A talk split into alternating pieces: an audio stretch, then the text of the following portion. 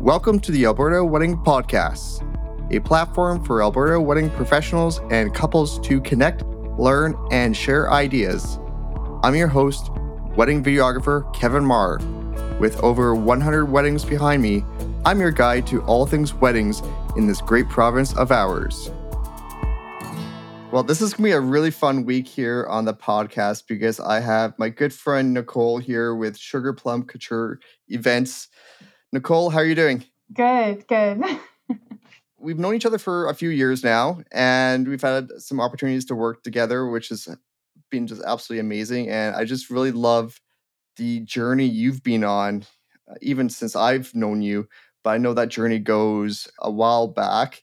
I'm really excited for you to share with our listeners just exactly how you got into wedding planning and just the evolution of that.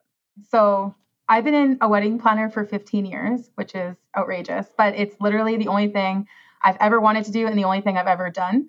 So when I was eight years old, I was watching this movie and it had this, it was like a, uh, some like 1930s or so movie. And it had this beautiful woman and she was getting married and she was walking down the stairs and her hair and her dress and her flowers and everything was just bouncing as she was walking down the stairs. And to me, that was like the most beautiful thing I'd ever seen. And I was like, one day I'm going to do that. I didn't even know what that meant. I just knew that's what I wanted to, like, that's all I was thinking about for like the rest of my life.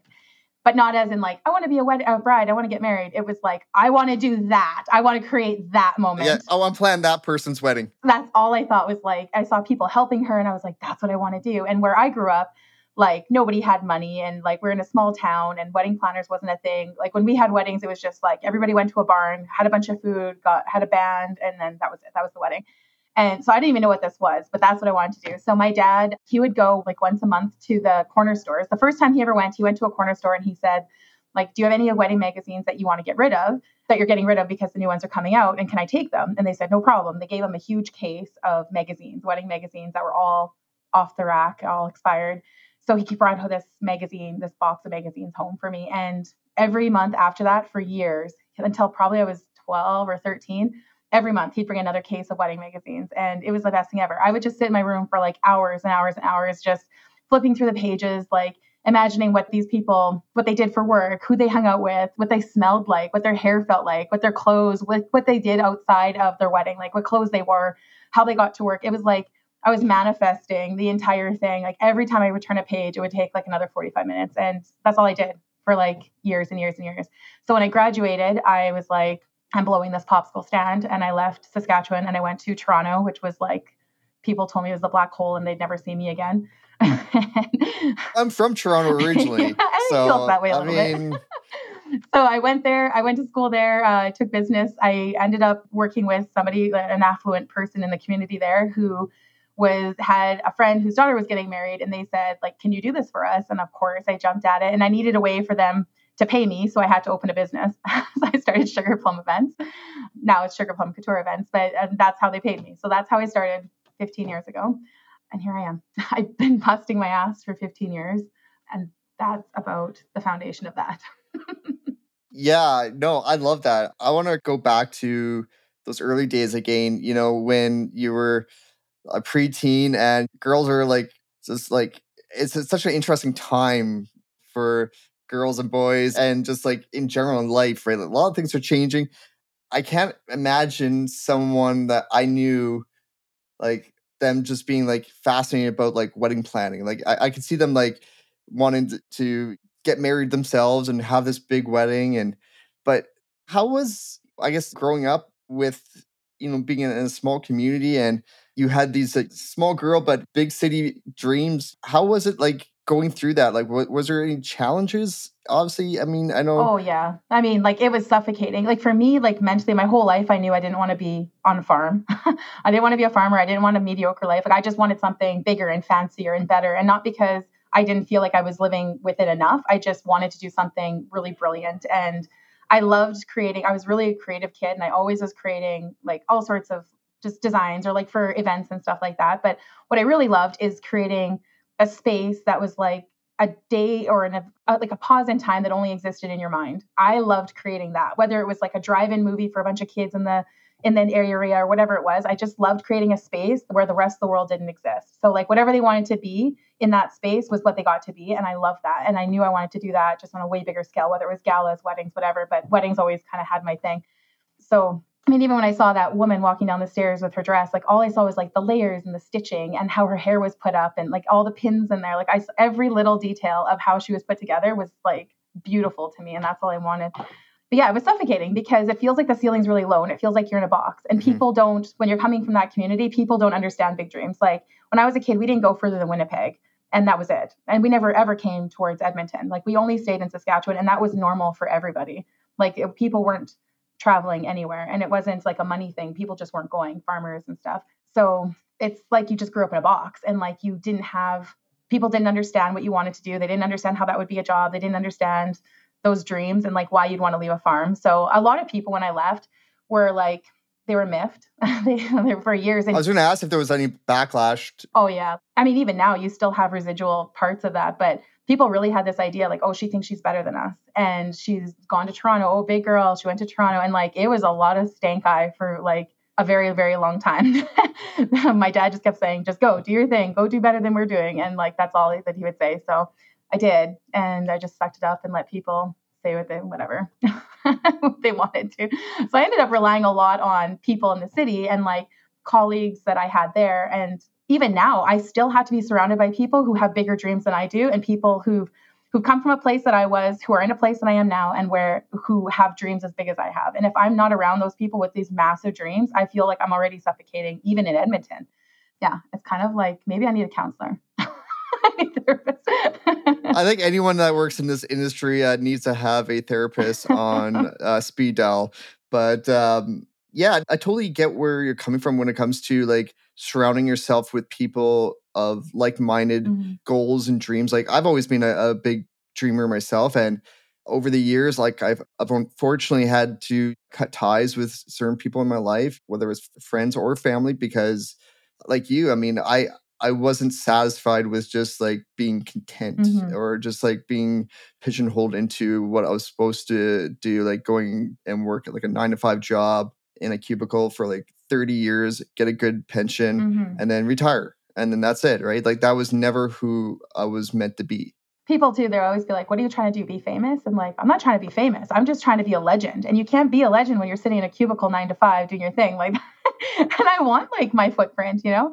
yeah, I hear you. So, when do you think was the really big turning point in your early days as get in planning? You know, that was there that one wedding that really like opened the floodgates for you guys, or was there like a certain like year that really was just like a defining year for you? Well, when I first moved to Edmonton, the first thing I did, I think it was like the second day I lived here, they had the Edmonton Event Awards at that time. And I remember I knew absolutely nobody, and I thought I'm going to move to Edmonton. I'm, it's going to be a rat race, and because to me this was like a big city. And so I sat at the back of this room, the very back row, and I was watching people win these awards, and I watched like their the groups they were in, the cliques that they had, and the, how they supported each other, and somehow they didn't. And I thought like if I can win one of these awards, like I'll know I did it. And then the next year, I won an award for best startup event of the year. And it was like I was the only one crying during this thing, and I was like, there was no speech or anything. Take that, haters. Oh yeah. Well, I mean, nobody was hating me, but to me, it was huge because I was like, people are probably only winning this because they know people know who they are and whatever it is. But it wasn't that. Yeah. Like it was peers that voted, and they voted just on the work that they saw, and I'm like, I was so proud of myself. So I think that really gave me the confidence. And then really, it was like during COVID so COVID happened. I had never worked so many hours in my life for so little money. It was outrageous. It was horrible. And I just, if I knew, I mean, I probably still would have kept my head down and kept working, but like I worked a lot and I just knew I was never going to work that hard again ever in my life. So mm-hmm. really, it was just since the beginning of COVID. Like I was doing fine before then, but my business looked a lot different after that, I was like, why am I working so many weddings a year for so little money that isn't actually covering my time? And it's not in align, it's not aligned with the service I'm providing. Like what I was doing was an exceptional service for people, but I was being paid like not even close to what I should have been paid. And I would have other colleagues mm-hmm. who are getting paid the amount that I should have been getting paid. So you have at the end of this year, you're like, why did I make $60,000 less than somebody else? When I'm offering the same service. So it really kicked me in the butt and I just stuck with it and I worked through COVID and then but I knew after COVID was done like I was never going to go back to that. So I kind of just had this like this mentality of like I if I want something that nobody else here has, nobody else in Saskatchewan has, whatever it is, I have to be willing to do things that these people aren't willing to do.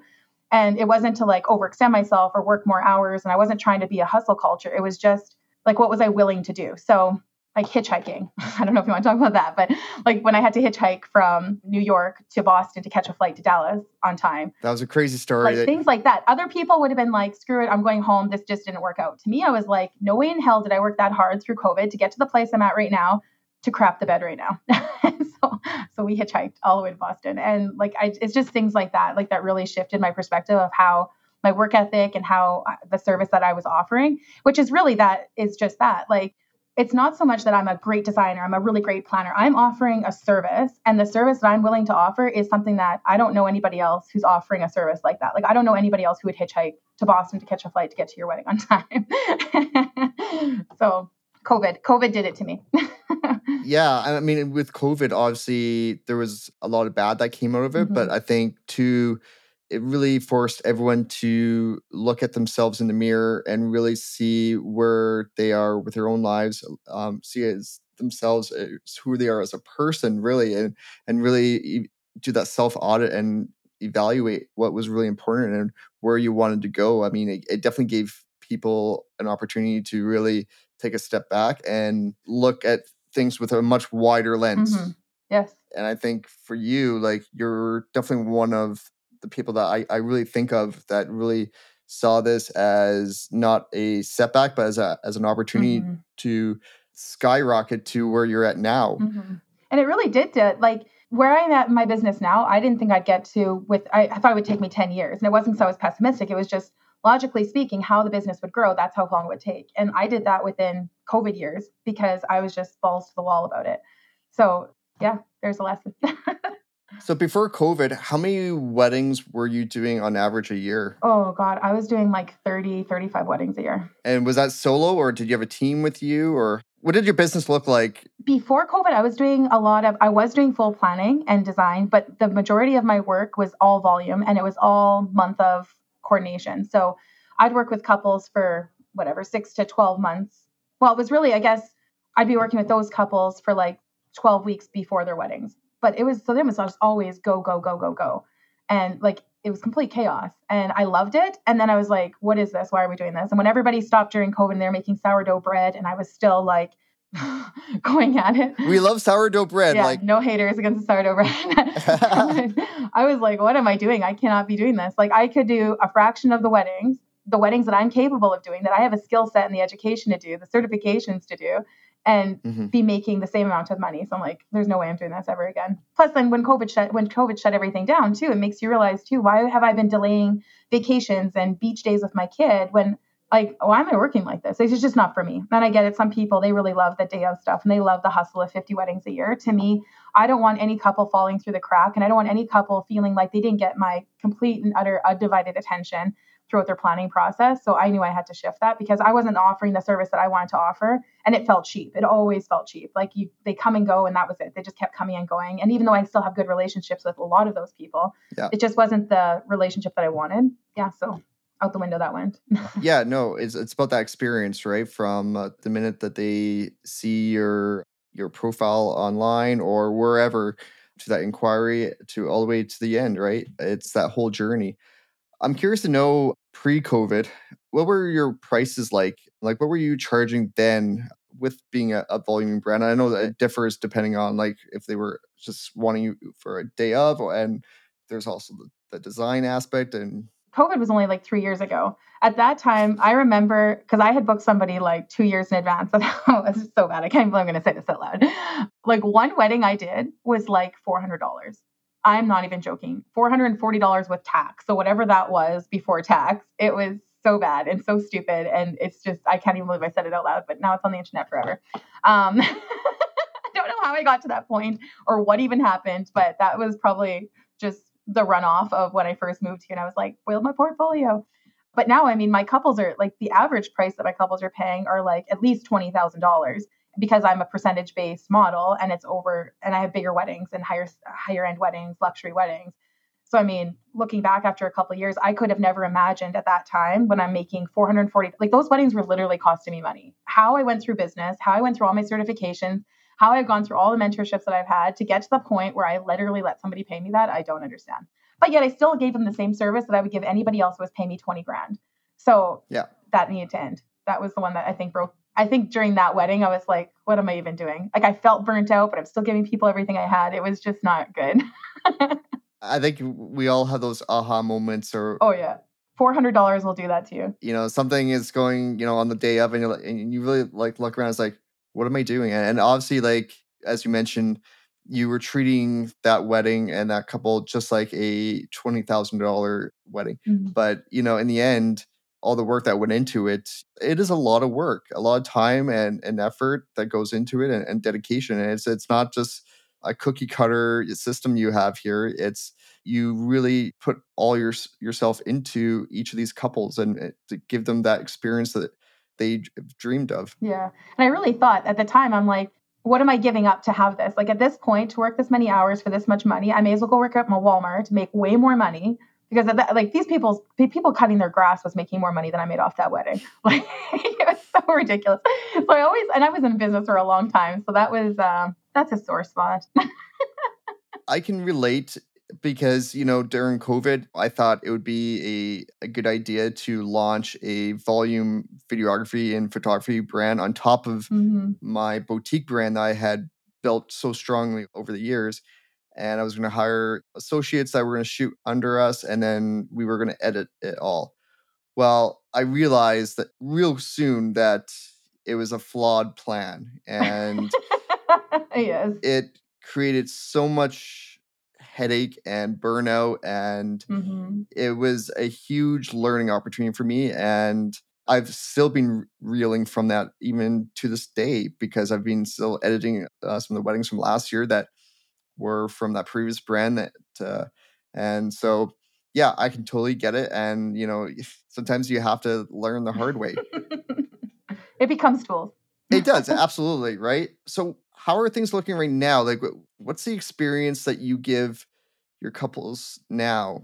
Because I know, as you talked about before, it's it's more than just a day. It, it, it's really like everything that they see, they smell, uh, they touch, and and it's that whole journey. Mm-hmm. What is your business looking like today? And I'm curious to know, like maybe what you charge now uh, mm-hmm. uh, compared to uh, then. So now my business is 100% full planning and design. I don't take on any month of couples. So I, I work with six to eight couples a year. So depending on how big those weddings are, that gives me enough time to work with the people and to be available to them and have be accessible to them and the lifestyle that they're accustomed to.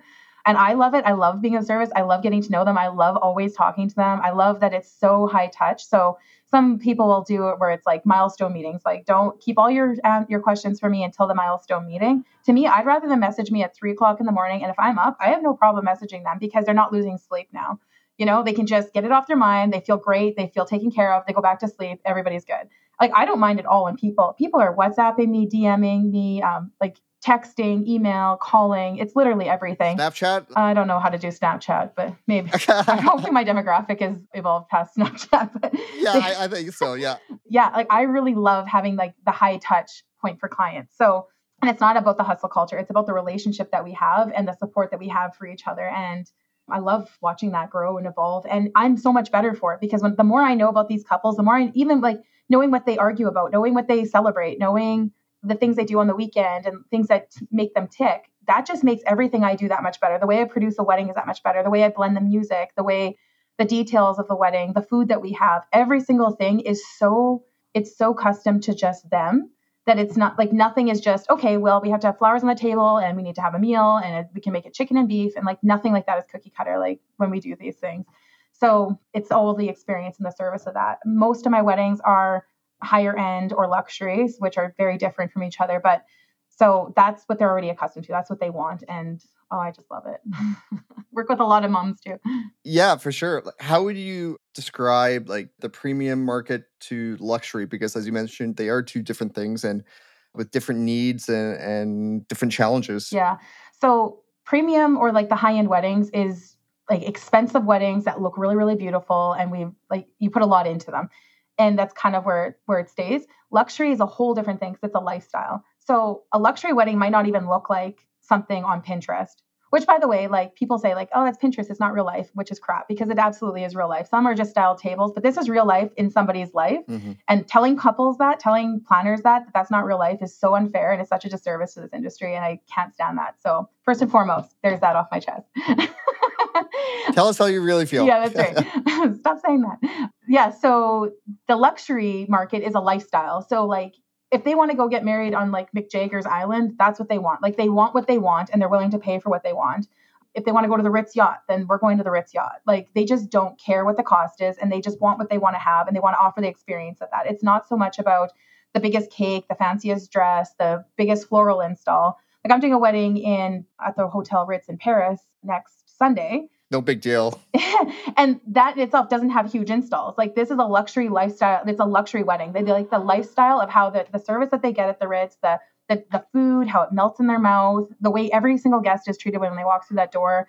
Like that's what they love about it. And so you won't see big floral installs. You'll just see really delicate, beautiful lifestyle, like luxury lifestyle when you walk in that room. So there's a huge difference. So those ones wouldn't necessarily make it to Pinterest uh, or even on people's grids, I guess. But that's the difference.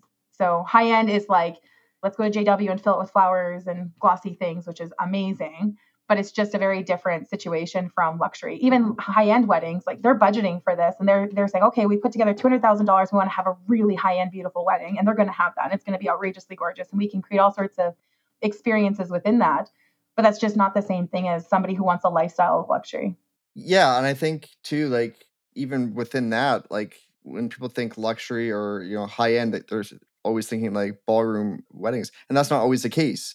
I mean, you can have some really like luxurious outdoor weddings that are very maybe unorthodox, maybe or or maybe different and unique that maybe don't fall into that pattern of what people think and they see, you know, in the magazines, right? Oh yeah, yeah, exactly. Walk me through when someone does reach out to you, when you, your couples do reach out to you, walk me through the journey of like how you guide them through that whole process. I know you touched on it a little bit already, but I want to like dive into that a little bit deeper and and just really know like what are the things that you're really focusing on in those early stages of the getting to know and the and the discovery. The first thing I want to know, first of all, we have to love each other because we're going to work together for like 12 to 18 months, sometimes 24 months, and I I want to know that when they see an email from me, they don't go, ugh, like, what does she want? You know, like, I want them to be excited when they see my name pop up. I want them to like all my stuff. I want them to DM and just tell me about their weekend. I want them to really like me and I want to really like them too. Because if we don't have that relationship, it's horrid. Like, I don't want it. And it's never going to, it's, it just becomes a job at that point and not a passion. And I just, I'm not in it for it that way. So the first thing is we do a discovery call. And that's really, we'll talk for about half an hour just to get to know each other a little bit, just to understand what their hopes and dreams are for their wedding day. But through that conversation, you can really understand like how, what makes these people tick, and they can under, they can see my approach too. So I mean, if they aren't feeling my energy of it all, and they're not really like they're not jumping in with the hell yes, there's probably a better fit for them at that point. And same thing for me, like we just really want to make sure that we're gonna click so that we can really really enjoy that whole thing because that's the best outcome for Has to be a perfect marriage, right? We're in the business of uh, weddings, right? It, it, has to click. Oh yeah, and like I want it to be that when 30 years from now, when they hear my name pop up, they smile. I don't want them to be like, oh yeah, I think that was our person, or like, oh, I didn't love working with her. Like I want them to be like, oh, I love that girl. But anyway, so the after we do that initial call and they they decide they want to go ahead and we want to work together, I only pick six to eight of those couples so that we can really make sure that we're giving that I'm giving that service.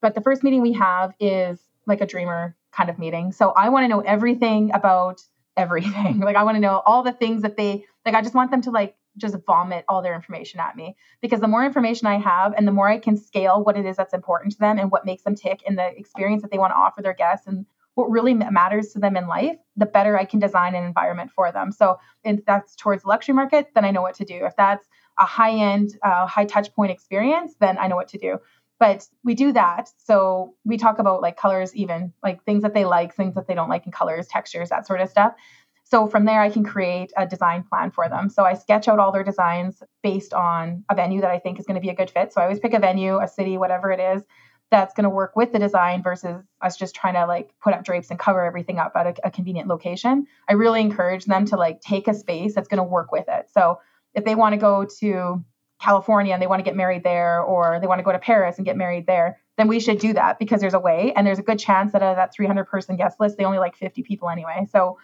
we can give them everything they want. Don't tell the secrets. yeah. So we, I create that design draft for them, uh, sketch it all out so they can see exactly how this is going to lay out. I haven't gotten it wrong yet. So they usually see this and like, holy crap, how did you see inside our heads?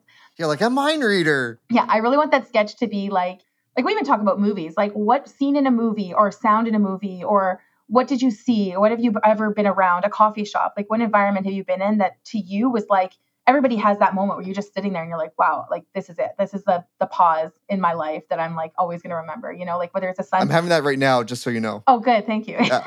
I need to have that effect on more people.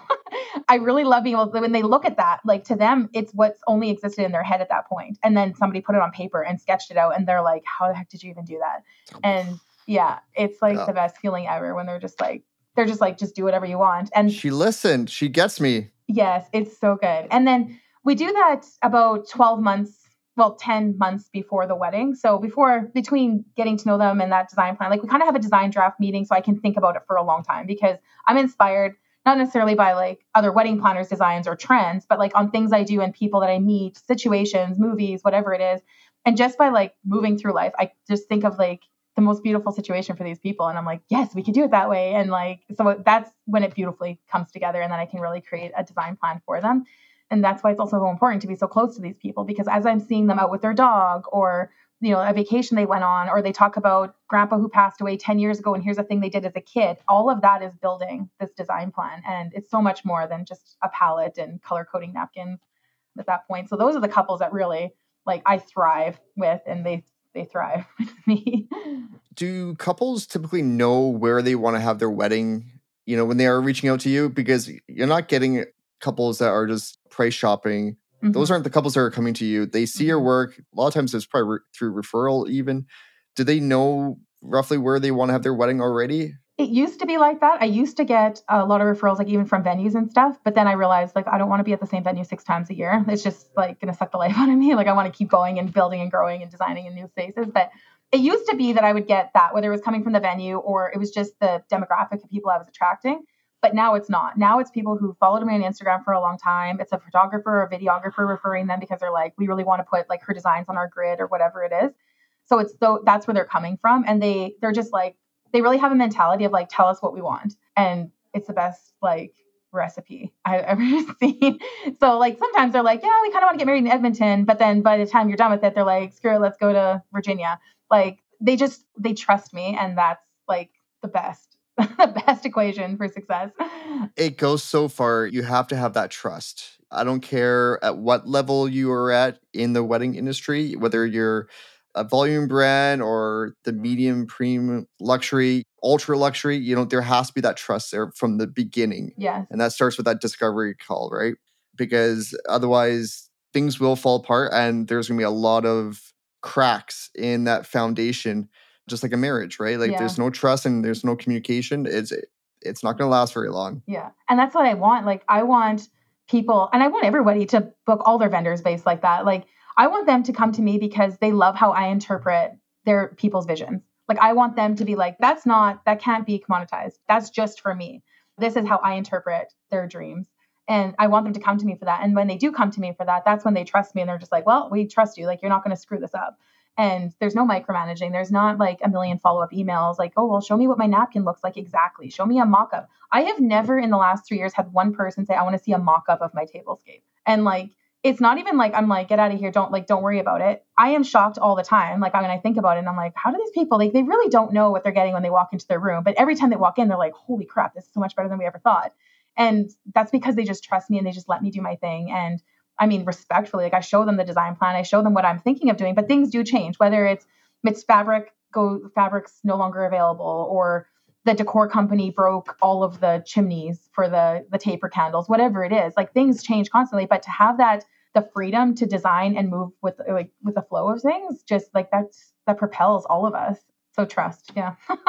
Do you find as you're going through this, because I know getting into the luxury market now over the last couple of years here, do you find now that at times like you have to almost have that imposter syndrome where it's like where sometimes you think it's like, oh, I can't believe like they trust me to do all this. They're not even asking me questions. Like it's great that they trust me, but do you worry like if what if they don't like what I'm gonna show them and then they, they're gonna find out on the day of and it's like, well, here it is. This is what we got. I do not have that.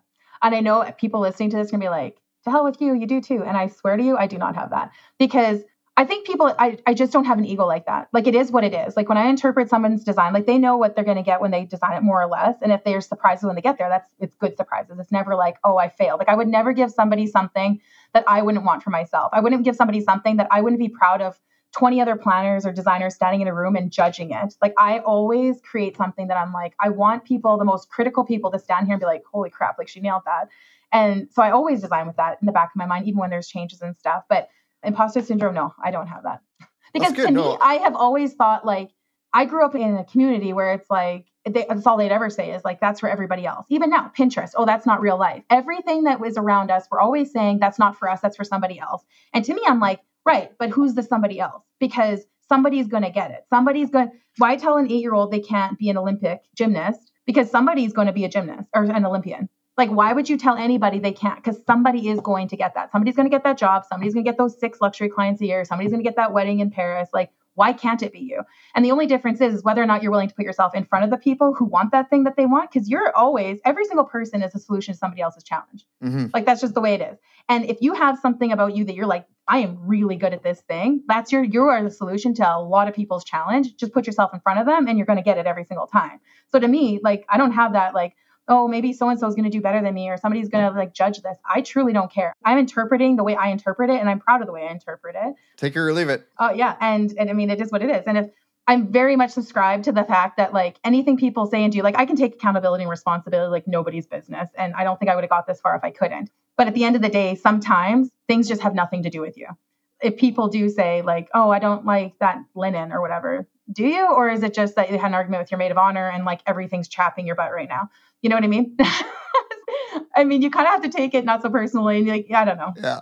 Kind of on that same topic, what are some other challenges maybe that you've come across since getting into the luxury market now? Like, because there are challenges at every level. Yeah. They're just different, right? Yes. What are some of the ones that you've come across so far?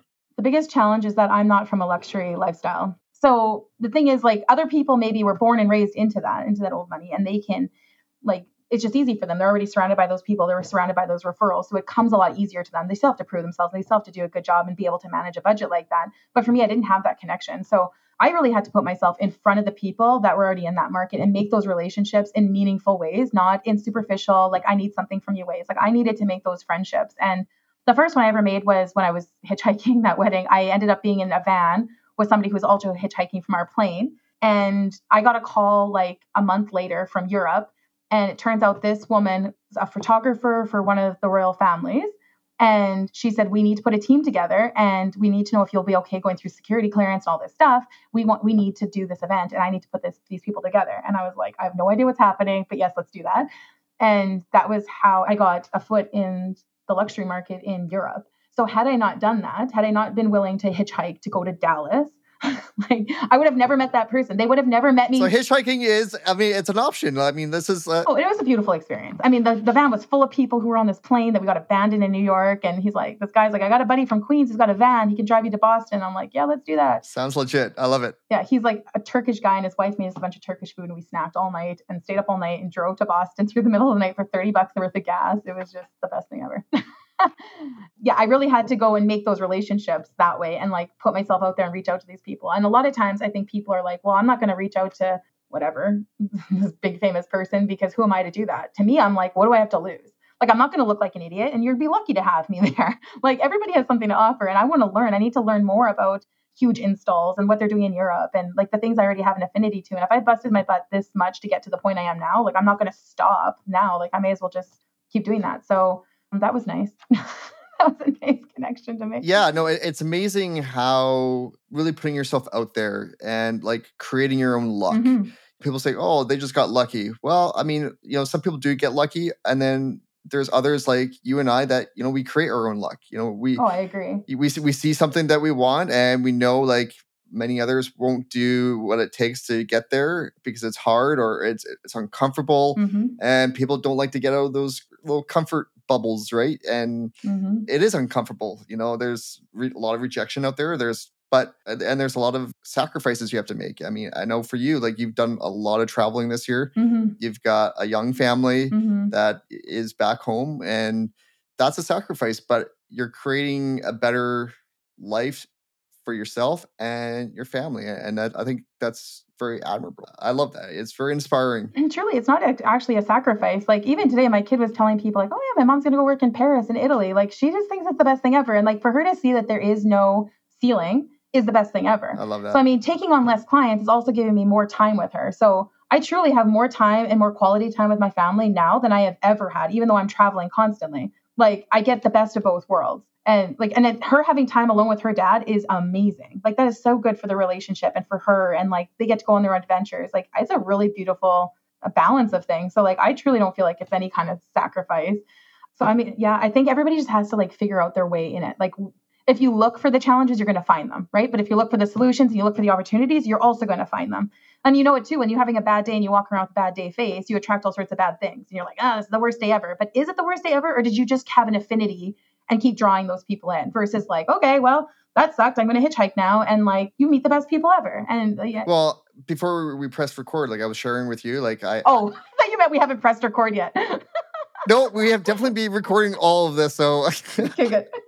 I, I would hope so by uh, this many episodes in that I know what I'm doing. But uh, before we started this podcast episode, I was sharing with you just some of the challenges I had today, and it was a kick to the gut, hmm and that happens. But you know, I could dwell on it and and stay in that mode, I guess, or that mood, hmm or I can just like brush it off and be like, yeah, that sucks. You know what? It's unfortunate, but you know what? It is what it is, and you move on. And it's like, okay, Yeah. it's you can't base everything off of just one experience or one instance. Like life is full of a million different little moments. I agree. And you kind of have to just trust too. Like if something happens that like you're disappointed that that didn't work out that way, but now you're pushed in a different direction, and like those things would have never happened. The person you meet, the the job you take, or all the ripple effects of all that stuff. Like you kind of really just have to bounce around and just trust that like the universe is not out to get you. Like it's just not going to happen that way. Like that's just not that makes no sense. like, like you kind of just have to not fight it and just be like, all right, let's do that. Yeah, no, I love that. Yeah, no, this has been amazing. I've really enjoyed this conversation with you because I knew going in that we weren't going to just talk about surface level stuff. And I think learning more about like your process and your thoughts just about life in general and how you approach everything, I think it says a lot about who you are and what your company stands for. I'm really curious to know moving forward, like what are you really excited about for 2023 and beyond? I know you've got some travel coming up that we just uh, alluded to a little bit ago, but uh, I'm curious to know what else you're really excited about. Oh geez. In February, I'm gonna be with Amy Bond in at the Rockefellers, one of the Rockefellers estates in England at the dairy. That's gonna be outrageous. So I hate you. I, I don't actually hate you. It's gonna be the most incredible thing. Like I love it. I reached out and I was like, "Hey, I want to do this," and she's like, "Let's do this." So I'm gonna be there on the Rockefellers property, and uh, that's surreal. So I'm really excited about that. I've got weddings that are coming up. So there's California in July. Really, and all my couples even here. Like sometimes they're like, "Oh, you're just like I can't believe you're doing our wedding. It's such a little wedding compared to what you're doing." And like I really love these people. Like I'm excited for all those things. 2024 inquiries are super weird across the board, across the entire globe for wedding planners. Super weird. It's a weird lull because of the way people were dating during COVID, and now it's given us this weird year. So a little bit weird and a little bit like In what sense? like inquiries. Like we used to get a ton of inquiries all through engagement season, which is November to February or December to February would be like mayhem for inquiries. That didn't happen. People have gone months without any inquiries. It's just normal across the industry and across the world. Like when I talk to my colleagues in Europe, they're saying the same thing. So it's a weird time, and you're kind of like, again, I only need six couples in the entire planet to want me. So I'm not that worried about it and it'll come when it comes. And when it does, I'll be available. I'm excited even about like just refining the processes between now that I understand more about the luxury world and what they want, just refining my processes between now and then. So when they come, it's just constantly like knocking them off their socks. So I'm excited about that. but that uh, Rockefeller property, that's going to be something. For sure. And I'm curious to know do, do you have like a starting price that like I won't work for less than this now? yeah. I think you've moved up a little further since uh, $400. Oh um, my god. Well, my even now my base is still quite low to be honest. It's thirteen five. I don't like usually my weddings are more than that anyways, but thirteen five is the lowest. That's the most like I mean for to do take on a job or take on somebody's wedding and for it to be reflective of the service I offer, that's what the lowest would be. So thirteen five is my base, and then I'm a percentage based uh, uh, producer. So depending on what their budget is, is how much they'd spend. Um, and so whatever their wildest dreams are, I'm along for that ride. I find that that way it's the most transparent way of pricing contracts because it's 100%. It's whatever we're putting in. The it literally it's just transparent for what the service that we're offering and the things that we're taking care of. So I'm really happy with that model, and I'm grateful I've learned about that recently in the last like eight months or so. So yeah. Do you have a mentor out there that you really look up to? Oh, I look up to a lot of people. Yeah. A lot, lots. I don't even know where to start. Like lots. There's so many people out there that don't even realize they're my mentor. like I follow their podcast like religiously, and they're they have no idea I exist. Thank Yeah. you. You're so kind. I have yeah yeah yours. Yeah, yeah. uh, they have no idea I exist probably. Well, some of them do because I make sure they know I exist. But um, Hear me roar. I really have an affinity to um, people who've come from like not luxury lifestyle backgrounds because obviously we're on the same the same journey and uh, yeah. hmm But really, it no, I just a lot, a lot. I love it. You just you just take a little bit from everyone, right? Yes. I always like to end things on a lighter note. Uh, not that this has been uh, dark at all. It's been a, such an inspirational uh, conversation that we've had. But and I know you talked about like the hitchhiking story, which uh, I'm sure raised a few eyebrows uh, when listening to this. But are there any other like funny stories along the way uh, through your travels that you're like, I can't believe I, I got myself in this situation? Oh yeah, actually last last May, I was doing a I was in Vegas. I hate Vegas with a passion, but I loved producing in Vegas. I just come off this 2 million dollar wedding. I'm like walking the strip. I hate Vegas. I hate the mentality of it. I don't I just don't love that energy, that craziness. I love the production side of it. But then once you get on the strip, it's a whole different beast. So I'm like walking down the street, I'm like ready to cry. Like I just I spent probably most of the time crying because I'm like, I can't believe what I'm looking at around here, like in Vegas. But once you get into your element, it's fine. But so as I'm walking down, I'm like, I'm gonna get a coffee. I'm gonna jump on my plane. I'm going home. Never coming back to Vegas. so I go into this coffee shop, and there's these two guys getting coffee, and they're like, "Hey, do you like Vegas?" And I'm like, "No, not really." and I, they're like, "Oh, what did you wish you had?" And I said, "I wish I would have been able to see lighting production and just like really grand installs and like that kind of thing because." Like for me, that's what I wanted to learn more about. I was so glad to be there, and it was a gorgeous, like drop dead gorgeous wedding. And but I wanted to learn. I wanted to see things outside of my scope and I didn't necessarily see that. And they're like, okay, well, why don't you come to work with us? And I'm like, okay, I'll do that. That makes sense. so I canceled my flight from my phone right there. I called home. I was like, I'm not coming home. I didn't book my return flight either because I had no idea what I was doing. So they're like, okay, well, come to work with us right now. So we start walking and I'm like, where do you guys work, by the way? And they're like, America's Got Talent. No, no big deal, right? Like, yeah. So they take me to work with them. I get to learn all about lighting design and the way they rig and their installs. I got to there's this one scene where it's a it's a man with Down syndrome. He's a beautiful piano player and he's there's a scene where he's on stage and the lights come down and it makes this really intimate, beautiful setting um, in this gigantic grand theater. I pressed that button, so that's my claim to fame. that's incredible. yeah, the whole thing, like, so that was neat. Oh my god! It seems like uh, every trip, like there's something, which is it's cool. It's really cool because these these aren't planned events. These things just happen, Mhm. right? And it's just it's just putting yourself in those positions, right? Yeah. How can people find you? What's the best way of uh, people reaching out to you? we're refining our site now, but uh, we just kind of soft launched our website. So it's sugarplumevents.com. Instagram is another really great place. So it's at sugarplum.couture events. So they can find me on Instagram, DM me, whatever. We're friendly. She doesn't bite. yeah. Come find me. We'll be friends, I promise. Awesome. Well, this has been so much fun, Nicole. I, I mean, we talk on a regular basis anyway, and I've been really looking forward to getting you on the podcast uh, because I really wanted people to really see this side of you that I've seen over the last few years since getting to know you, and I I think it's just really inspirational. And as I said to you earlier this year, weddings aside, you're one of my all-time favorite people in the world. So Oh, geez. Stop it. I feel that way about you. During COVID, you reached out, didn't have a clue who anybody was, and you're like, hey, times are tough. Do you guys need a video? Let's do a video of you and help your business. Yeah. And I thought the world of you right then and there. I was like, oh, anything you need, I'm going to help this guy. Community over competition, as I always Yeah. say. I thought that was the best thing ever. We still haven't Well- done a video, but I still love you. Yeah. Like, I still well, have I not. mean, you're always out of the country. I mean, I can't. I have not made the time to do this video, but it just goes to show how much I I care. got put an Apple tag on you. yeah, that's right. Goes to show how much I care for you. I still think the we'll make it happen. We'll make it happen. So we always know where to find each other in the end. So, that's right. but it's been an absolute pleasure, Nicole. Uh, safe travels this year, and uh, we'll keep in touch. And I hope everyone listening to this uh, will uh, feel inspired to uh, create their own journey, no matter what background they came from. I agree. Thank you. Well, that's it. Thank you for listening to this week's episode of the Alberta Wedding Podcast. Each week, I will pull back the veil and introduce you to the faces behind the brands that you love in Alberta. Your feedback matters. It would mean a lot to me if you could leave a review and let me know what you think of this episode. Until next week, stay well and be merry.